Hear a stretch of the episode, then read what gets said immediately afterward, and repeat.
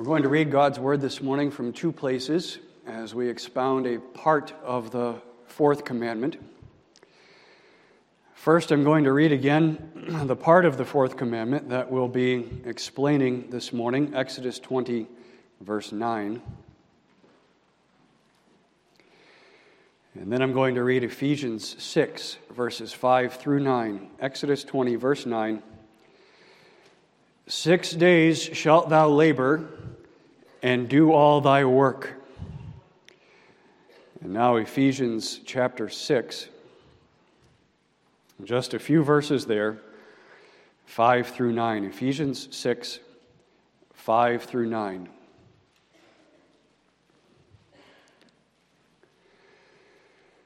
Servants, be obedient to them that are your masters according to the flesh, with fear and trembling, in singleness of your heart, as unto Christ, not with eye service as men pleasers, but as the servants of Christ, doing the will of God from the heart, with good will doing service as to the Lord and not to men, knowing that whatsoever good thing any man doeth, the same shall he receive of the Lord, whether he be bond or free. And ye masters, do the same things unto them, forbearing threatening, knowing that your master also is in heaven, neither is there respect of persons with him. That far we read God's Word this morning.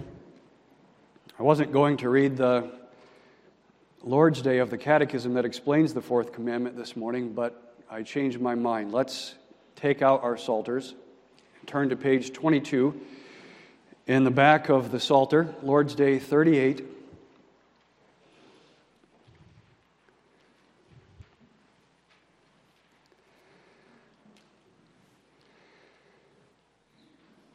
Where we read in question 103, what doth God require in the Fourth Commandment?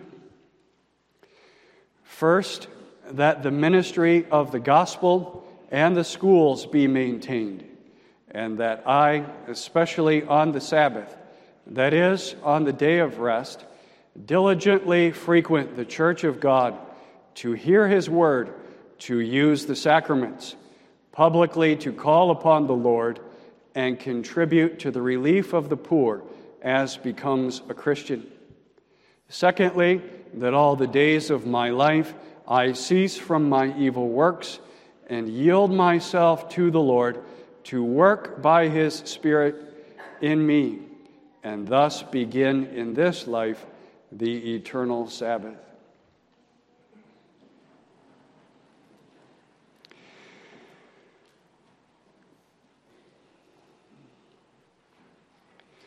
As you know, following the Catechism, we're explaining the Ten Commandments, the rule of life for God's people. I'm going to preach more than one sermon on this Fourth Commandment and on Lord's Day 38 of the Heidelberg Catechism. Part of the reason for that is because sometimes we forget the part of the Fourth Commandment that calls us 6 days to work.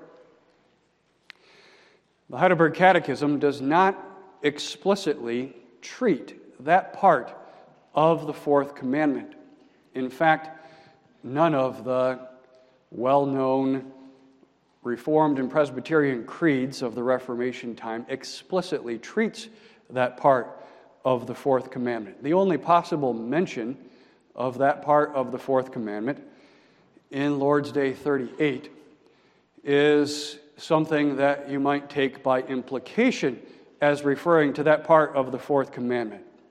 When the Heidelberg Catechism says that the ministry of the gospel and the schools must be maintained, it says that, of course, because on the Sabbath day we are to have rest, and ultimately that rest is in the rest of the gospel of Jesus Christ.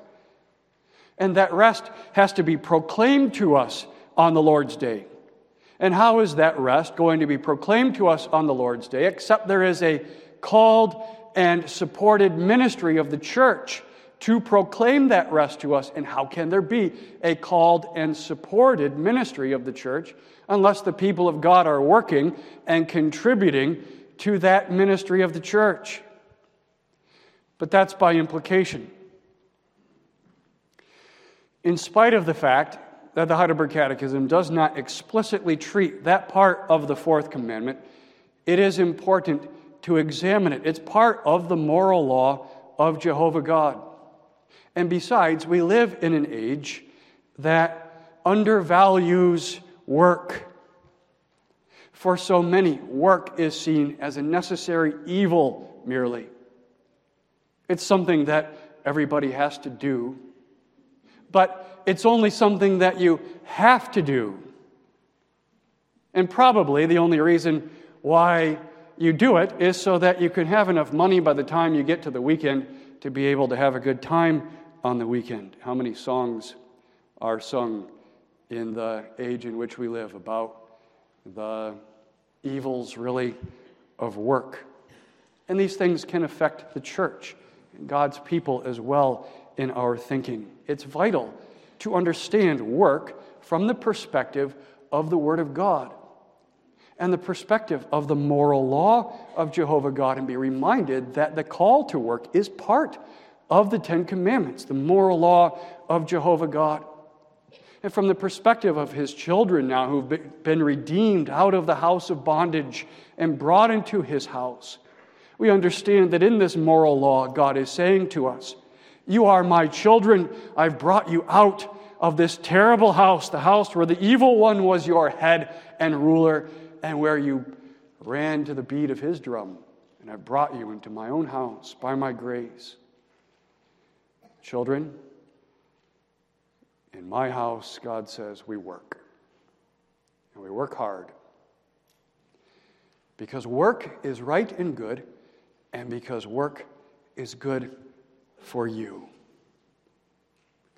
That's what we see this morning as we examine this part of the Fourth Commandment under the theme, the command to work. Let's notice first the command itself, second, the place in which we are to labor, and third, the motivation to obey it. The command to work, the command, the place, and the motivation. The calling to work comes from God repeatedly throughout the Old and New Testaments, but it comes most pointedly right here in the Fourth Commandment of the moral law. 6 days shalt thou labor and do all thy work. This part of the Fourth Commandment is the origin of what's called the Reformed doctrine of vocation. Vocation means calling. The Reformed doctrine of our work as God's calling granted to us.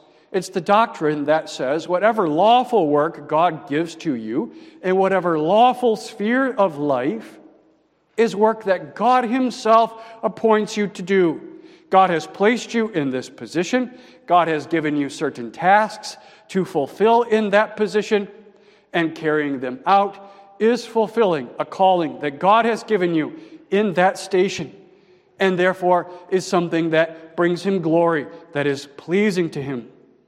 No matter how great you think that calling is, or how insignificant you think that calling is, no matter how great your paycheck is, or how little your paycheck is, or even whether you get a paycheck at all.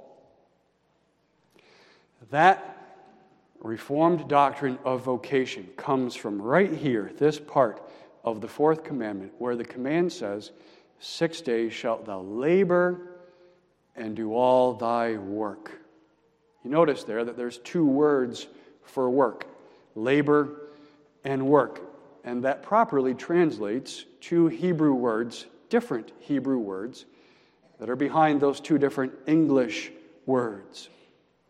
The second one, 6 days shalt thou labor and do all thy work, is a word that means specifically what has been appointed to you, a position, an appointment, a vocation, a calling.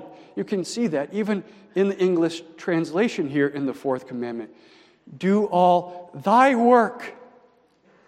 what has been appointed specifically to you to do and not to somebody else. So that God says, this is your position.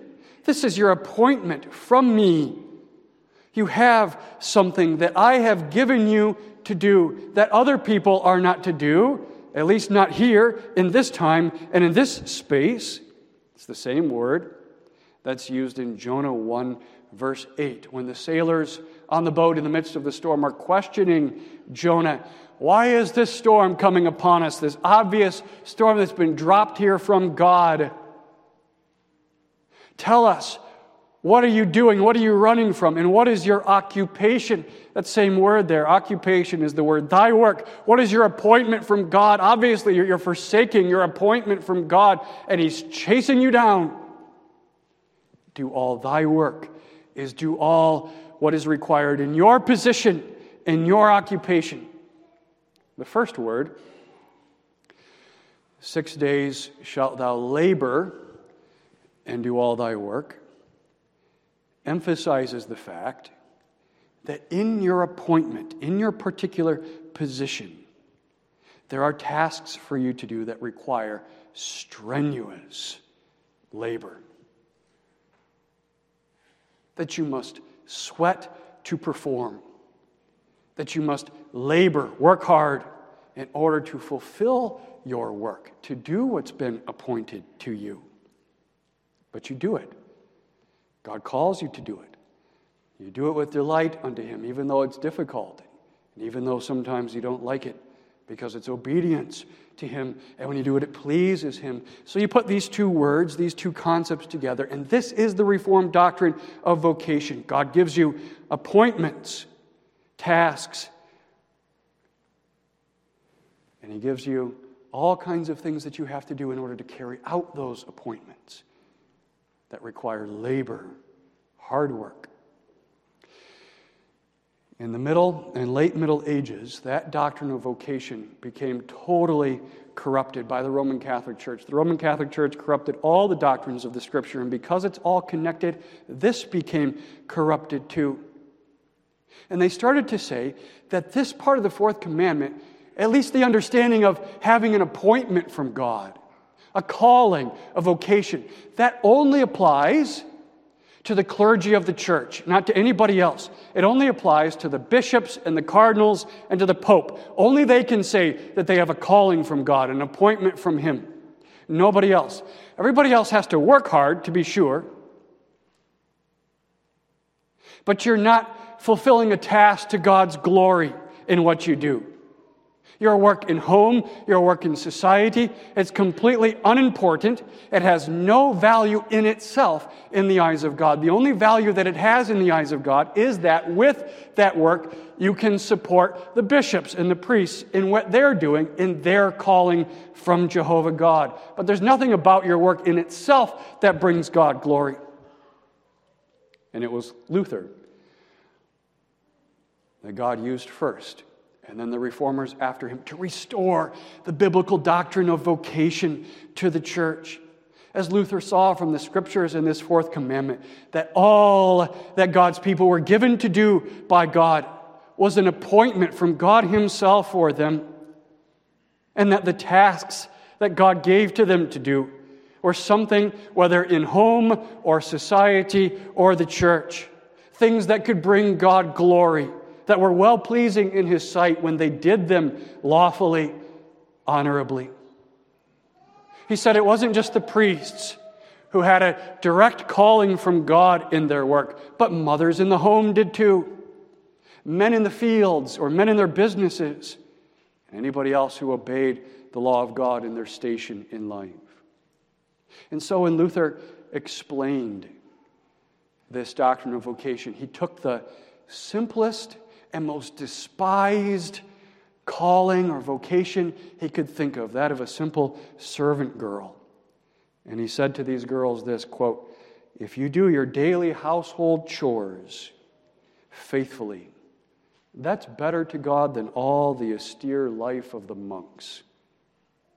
And he said to mothers in the home, "What you do working in your house is worth as much to God as if you did it up there in heaven to the Lord Jesus himself. And Calvin, following Luther, wrote that because of this restoration of the doctrine of vocation, quote, there will arise also a singular consolation that no task will be so sordid and base, provided we obey our calling in it. It will shine and be reckoned very precious in God's sight. And you can imagine how liberating this was for the people of God, how wonderful this was to them, that they could please God in their work. Not only in their giving money to support the clergy, although that too, that's not unimportant. That's very important. And the supporting of the ministry of the church to herald the rest for God's people. But not only that. It's not only through that means that it can bring glory to God, but also there's a direct glory granted to God in my work. That even if nobody sees what I'm doing, I can bring him honor by doing it well, because he's appointed this task to me. They could know that they didn't have to be in the upper echelons of clergy life in order for God to notice their labor. And even for those who were in the upper echelons of society but weren't clergy, they could know that their calling was not just to rape the people as much as they could monetarily and then give it to the church, and that would make it okay. But they must fulfill their calling in their business in a way that honors God's word, and that will be pleasing to him. They could pay a good wage to their employees. God would be pleased with that. Provide a good product.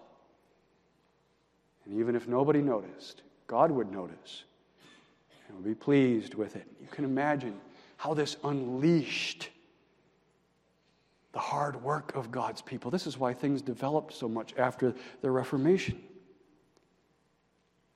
Doesn't that affect your work too? Doesn't that give you a zeal to work? Work hard for God's glory and what he's appointed to you? The Reformers viewed all lawful work as a gift from God to his people, not an evil to be avoided, or as something just to get through, to get to the weekend, but as a gift from God that he grants to me to do this, even if it was a simple thing that I could honor him in it. And that view is precisely the view of sacred Scripture. Some people think that the teaching of the Bible is that work is an effect of the fall, and that therefore work itself is part of the curse of God upon this earth. That's not at all the case. Not at all. Work was a part of the good creation of God in the beginning before the fall, and is part of the creation ordinances that God gives to people on his planet. And the command to work is rooted not in the fall, but is rooted in creation and remains for all time after the fall and even into glory to come. In Genesis 2, verse 15, the Scriptures say that the Lord God took the man and put him into the Garden of Eden to dress it and to keep it. And the Hebrew word for dress there, to dress it and to keep it, is the same Hebrew word for labor in the Fourth Commandment. 6 days shalt thou labor. God took Adam and put him in the garden to labor in it and to keep it, to make sure the plants didn't overgrow each other, that the garden was tidy. The work was delightful. There wasn't the fall yet and the curse upon his work, but he was commanded to work before the fall ever came. He was commanded to work for 6 days and then to rest one day after that, as God himself worked 6 days and rested one day after that in his creation of all things. Genesis 2, verse 2. And on the seventh day, God ended all his work. And that Hebrew word is the same word as the word work in the Fourth Commandment. 6 days shalt thou labor and do all thy work. God worked for 6 days. He appointed tasks for himself in those 6 days, and he fulfilled those tasks. And therefore, he creates man and tells him to fulfill his appointed tasks for 6 days and then to rest as he did on the seventh. In fact, this is the major reason why God took 6 days to create the world. He didn't have to. He could have created the world like this. He could have spoken one word and the whole thing would be finished in 1.3 seconds. But he took 6 days to create because he was setting the pattern of the work week for us. 6 days to work as he did and to rest the seventh as he did.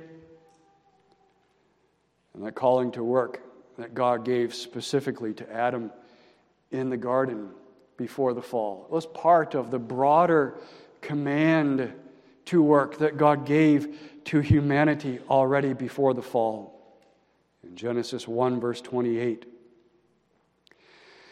God said to Adam and to Eve, "Be fruitful and multiply and replenish the earth and subdue it and have dominion over the fish of the sea and over the fowl of the air and over every living thing that moveth upon the earth."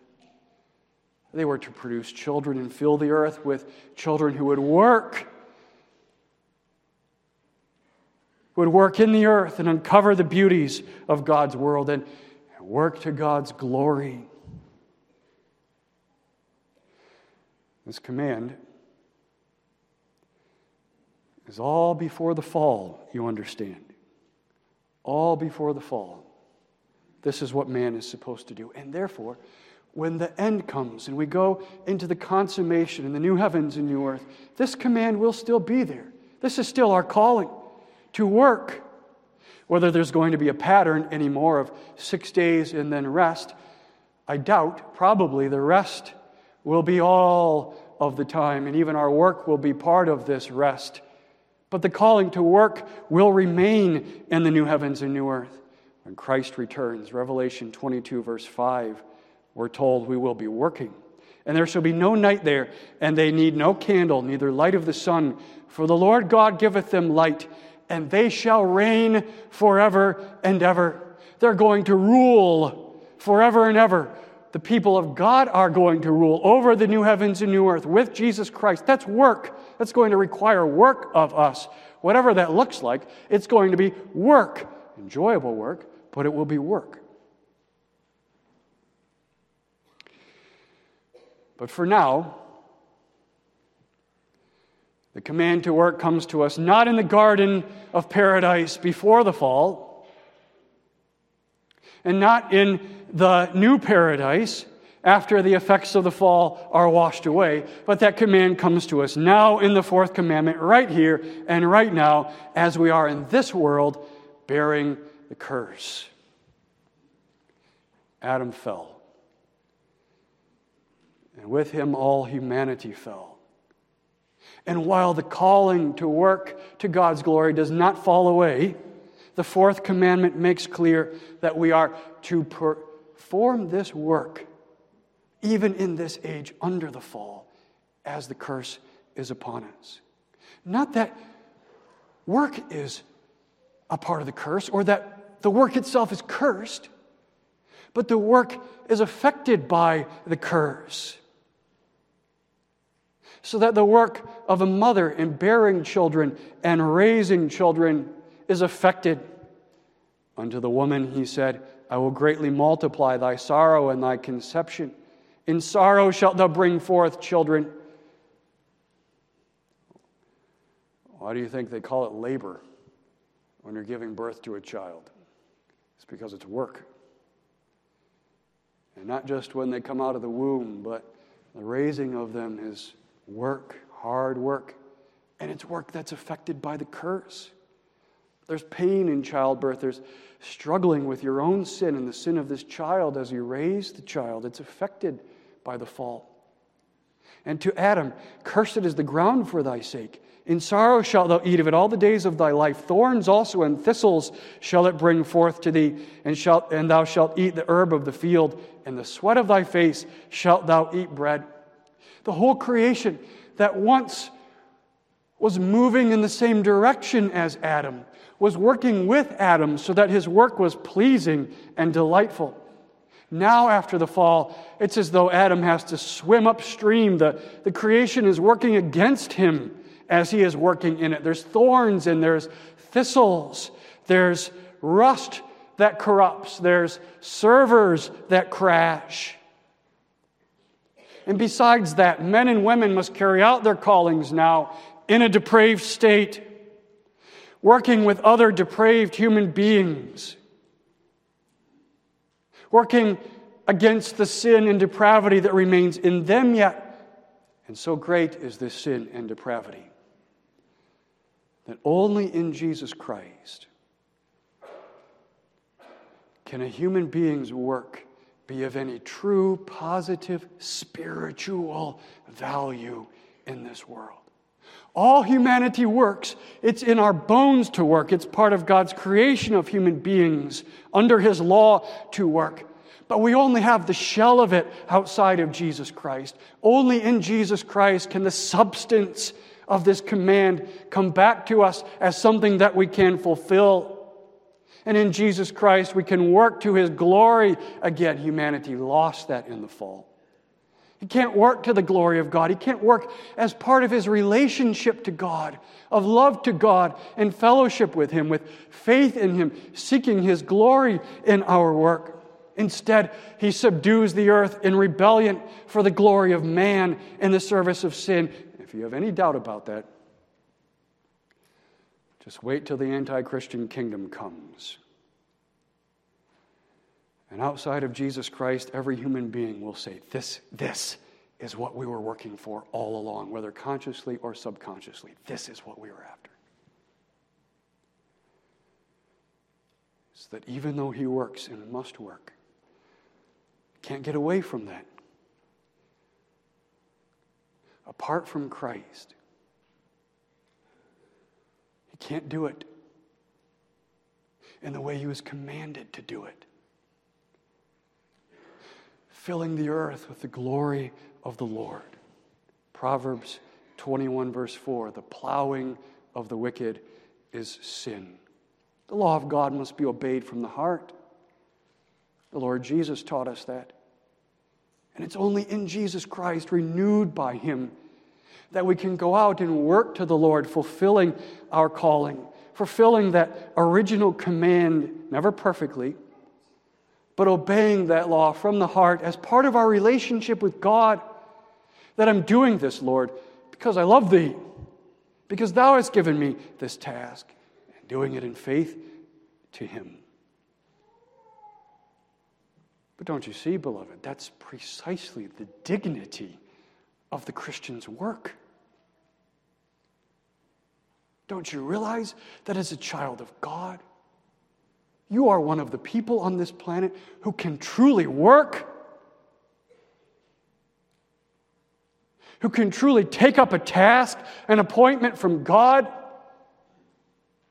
and do it as it was commanded to be done, to His glory, out of faith, not perfectly, but out of faith in Him, honoring Him. And even if you're hammering the nail next to an unbelieving coworker, you're both using the exact same hammer, and you're hammering at the same time in the same ways that anybody driving by would say there's no difference between these two. There's all the difference in the world. There's an antithesis there that runs deep. One is doing this as part of his relationship to God, and one can't get any higher than man. This is the marvelous thing about our work. But even then, the curse affects the child of God too, doesn't it? And the sin is in him. And the old man is in him and all around him. And his work is hard and it's frustrating. And he has to deal with his own nature that complains and doesn't want to do it and is lazy. Why does the book of Proverbs speak about work 24 times? And most of the time, it's condemning laziness in the people of God.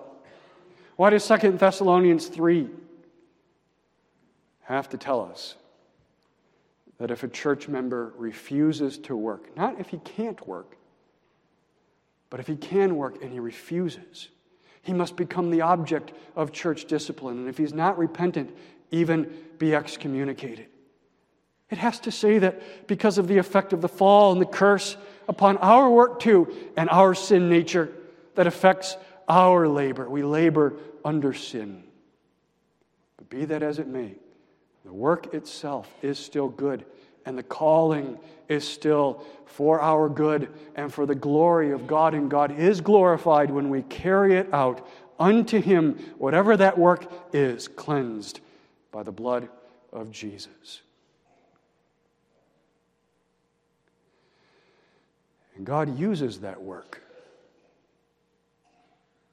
as part of the means by which He carries out His providential sustenance of His world and the accomplishing of His purpose in all things. The work of unbelievers, too, in spite of themselves, but for God's people consciously carrying out their vocations, their callings from God to His glory, knowing that their work is a means in His hand by which He providentially sustains His world and accomplishes His good purposes.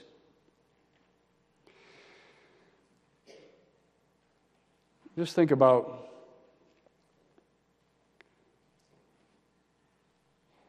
if you woke up this morning and ate a bowl of cereal before you came here. About all the work that had to go on over this planet for you to be able to eat that bowl of cereal.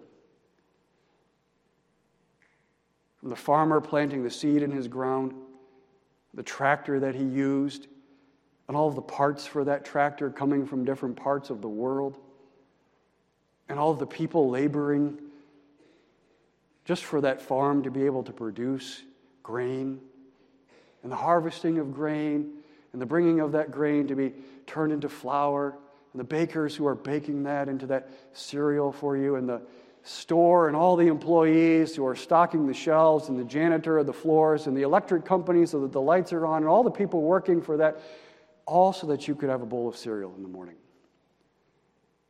And all of this is part of what God is using in His providence to cause things to continue to work, ultimately for the good of His church and the glory of His name, to gather His church unto Himself and preserve a church to Himself. And just think about all the work that it takes for Him to gather His church, the means that He uses. Think about that just here this morning, for this building to exist, for this speaker system and all the controls back there and everything that's going on so that the Word of God, the chief means of grace, may be delivered to God's people here, on the internet, at home. All kinds of work has been done for that to come to pass. This is all part of God's providential upholding of His world. And the child of God says, I get to be a part of that, consciously knowing this and doing it to His glory.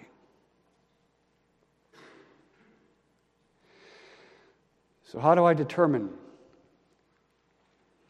where my place is in that work?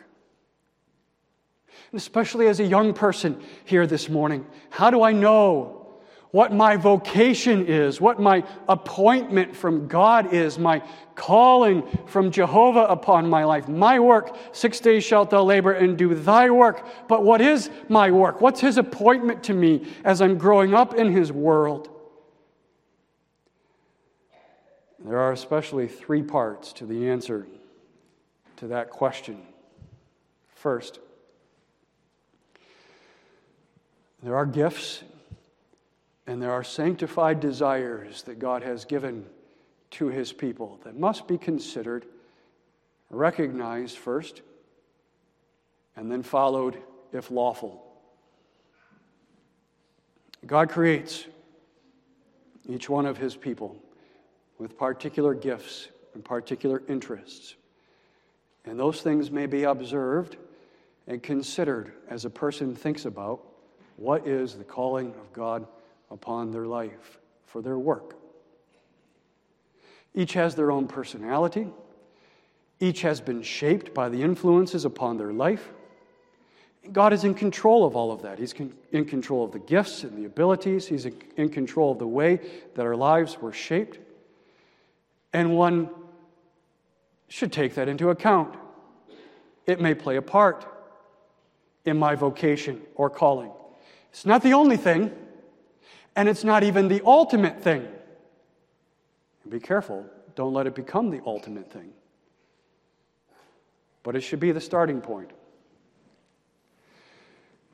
Secondly, the rest of the law of God must be recognized as it comes down upon us from above and has something to say about our vocations and callings. A greater say in the end than even my gifts and desires are saying. Not absolutely everything can be done to the glory of God, even as a Christian. You can't be a nurse and work for an abortion clinic and say, I'm doing this to the glory of Jehovah God. You can't work in a position that does damage to yourself spiritually or to your generations after you spiritually. The other calls of God upon your life can restrict your vocation, even if you think it comes up against what your gifts and desires are. You must be able to obey the other part of the Fourth Commandment as you are obeying this part of the Fourth Commandment. You can't say, well, I have the gifts to do this and the abilities and the desire to do this, and even though it requires me to dishonor the Lord's Day, I'm going to do it because, after all, He gave me the gifts to do it, and I'm going to be missing my vocation. No. His law comes upon us and can restrict. A woman, no matter how gifted she is or how called she feels, is restricted by the other laws of God from being an office bearer in the church. God's calling to obey His law is greater than His calling to use my gifts in the way I want. He'll use them. He'll use them in another way then. And then third, just as the law of God comes down from above and may limit, so too the providence of God comes upon my life from above and may limit and even overrule my desires. Perhaps you want to go to school to be a teacher. You have the gifts to be a teacher. You have the desire to be a teacher. It's lawful for you to be a teacher.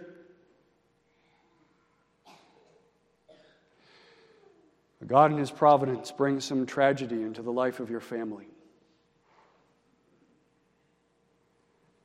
And in order to take care of your family, you can't be a teacher anymore. God's providence has limited what you desire to be your occupation and calling. Perhaps you went to school to be a doctor and you are a woman, and then in God's providence, you're married, and He gives you children. And now His primary calling upon your life is to raise these children with your husband to God's glory. His providence puts a limit. Perhaps you want to be an electrician, and you go to school to be an electrician, and you graduate, and you become an electrician. You have an apprenticeship, and you get all the way to being a master electrician. But the supply of electricians is high and the demand is low and there's no job for you. And God says, no, in my providence, you're not going to be one. Not now, at least. Or maybe you are going to be one, you think, and you get that job, but it doesn't pay you enough to be able to support your family and the causes of the kingdom. And God points you to another way. Just because you say, I want to be a policeman, I have the gifts to be a policeman and the desire to be a policeman, doesn't mean you're absolutely going to be. God may limit that by His law and by His providence. And if He does, it doesn't mean you've missed your vocation. It doesn't mean you've missed your calling in life. He directs us. And a lot of times, He allows us to go with our desires. He himself works with our desires, you might say. But sometimes he works against them. And even when he does, sometimes those are the times when our gifts are used most beautifully in ways that we never would have thought for his glory. But at the end of the day, it's important to remember that our callings, adults, young people, children, are always in the present. Whatever, young people, your desires might be for the future, or adults, what your desires might be for the future, for your career or a different path, don't think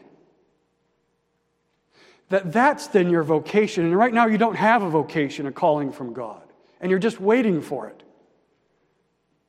Young people, you might have big plans about your future. I'm going to graduate with this degree, and I'm hopefully going to enter this field or whatever else it might be. And that's going to be my calling in life. Maybe it is. But that doesn't mean you don't have a calling in your life right now. Your calling is in your present. And being a student is a calling. It's a vocation from God that he himself appoints to you right now in your life. Your part-time job is a calling from him just as much as that future job you hope to get is. Your being a son or a daughter of your parents is a vocation, a calling from God that you may not disregard. Your being a brother or sister is a calling from God that you may not disregard. It follows then that we have many callings in our life, don't we? And sometimes more than one at the same time. We have a calling to be a husband, and that's just as important as our calling to do our daily job. We have a calling from God to work on a committee at church. That's a call from God, an appointment from God himself. Thy work, just like the job is thy work. Children, your science homework is a task appointed by God to you in your vocation as a student. You're a student. That's your work. That's your appointment. And here's your labors. Here's your task that you have to work hard with sweat in order to fulfill. God himself gives that to you. Not just the teacher, not just your parents. God himself gives you that calling. It's a calling from him. And when you do it to his glory. And he's pleased by it when you do it hard to his glory. Always seeking the glory of God and the good of your neighbor. This is the law of God we're expounding, that we are to honor as the rule over our life, as the Lord Jesus taught us, in love for God and in love for the neighbor. Do you love the neighbor in your work? Do you realize that fulfilling your vocations is one of the chief ways you love the neighbor as yourself? That's so important, I'm going to say it again. Do you realize that fulfilling your vocations is one of the chief ways that you love the neighbor? Whether that neighbor is the person who buys your product you are producing, the employee that you pay a good wage to, the employer that you honor, seek the good of, the child I'm raising in my home, the body of Jesus Christ around me that I serve. One of the primary ways that I keep that great commandment to love the neighbor as myself is by fulfilling my vocations honorably for the good and benefit of others that are around me.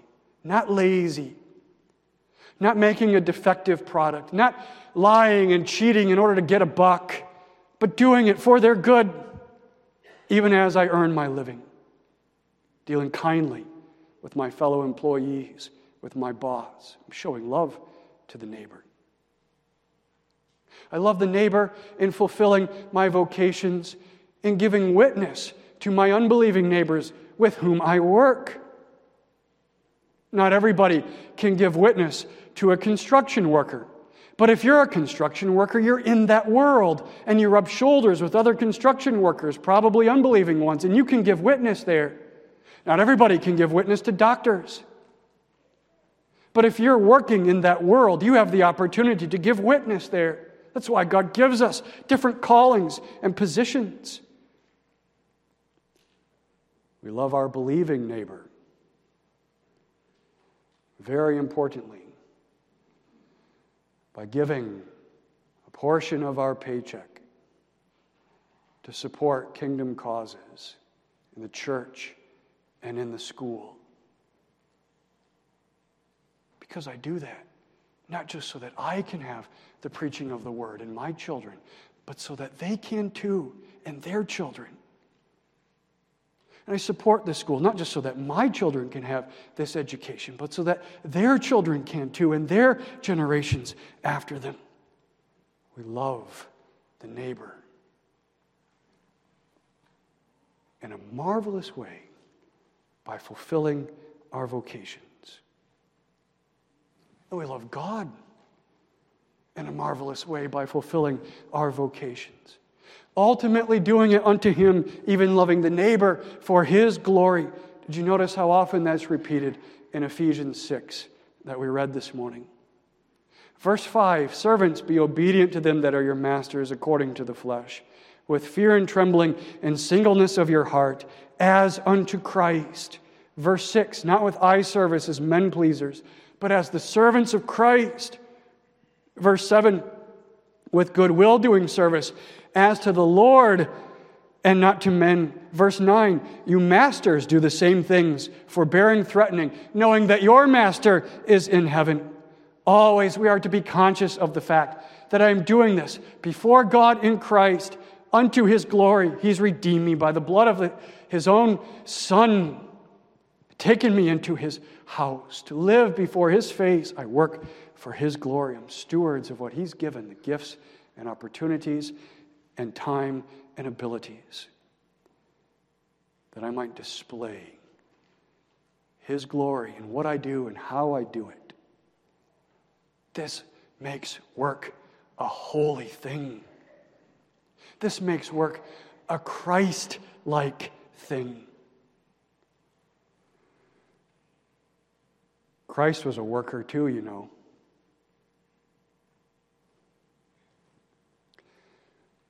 He came to this earth with a vocation, a calling, an appointment from God Himself to be mediator of the covenant of grace, to become the ground for that covenant, executor of that covenant. He had other vocations too at the same time. He was a son of a mother and of an adoptive father. He was a carpenter for 20 years until he was anointed by the Spirit and put into his office at 30 years old. And in all of it, he sought the glory of God. And there you see him upon the cross doing his ultimate work, fulfilling his ultimate vocation. Is this not labor? To bear the eternal wrath of God upon Himself for you and for me. There you see the working Christ laboring under the weight of the consequences of our laziness in our tasks, of our selfishness in fulfilling our callings, that He might bear our sin and our work away, and that He might empower us to work more and more as He worked, faithful to Jehovah, seeking the glory of Jehovah God. Gratitude to Him for what He's done for us. Until the day when He removes all sin from us and from each other, and we will work world without end, to his glory perfectly.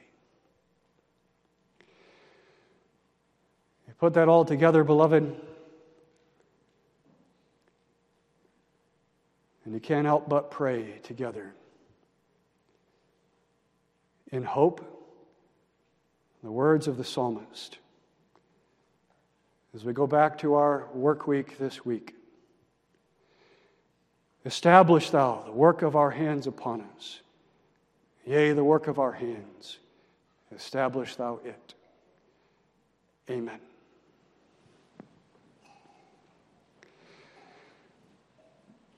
Father, bless thy word to our hearing and give us strength by that word to fulfill our callings to thy glory and thy honor. In our Savior's name we pray. Amen.